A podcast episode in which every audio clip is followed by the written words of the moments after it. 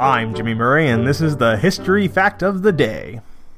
Today's history lesson is on Gasparilla. Okay, so this is one of the biggest parades in America, and it stuns me that people don't know a lot about it. It happens in the Tampa Bay area every year and gets highlighted whenever the city hosts a Super Bowl or an NHL All Star game. The Gasparilla Invasion and Parade of Pirates has a long history in Tampa Bay.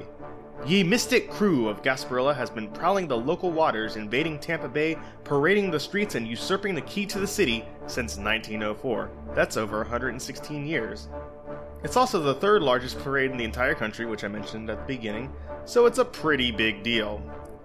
Over 750 swashbucklers invade Tampa Bay aboard the majestic pirate ship Jose Gasparilla, kicking off a full schedule of pirate themed events. Once ashore, the captain and his mystic crew celebrate their takeover of the city with a four mile long parade of pirates unloading untold Gasparilla treasures for visitors and locals to plunder, mostly beads that you wear as a necklace. And the four mile route is no joke, we are located next to America's longest continuous sidewalk in Tampa Bay. The Children's Gasparilla Extravaganza kicks off Gasparilla season in Tampa Bay. This happens a week before the actual festival and centers around kid friendly fun and entertainment.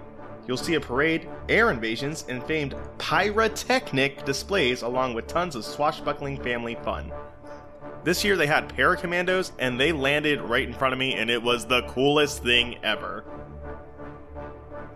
Jose Gaspar, nicknamed Gasparilla, was a Spanish pirate who supposedly roamed the waters of Tampa Bay. He's the namesake for the holiday Gasparilla. He was said to be more successful than most and is credited with capturing over 400 ships from 1789 to 1821.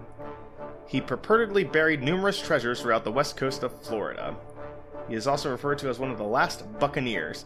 Although, if you've seen a football game here lately, you'll know he was not the last Buccaneer. Come on! I'm Jimmy Murray. Thanks for listening to History Facts on the Kid Friendly Network. Music is by Kevin MacLeod. Executive producer Chris Krimitsos.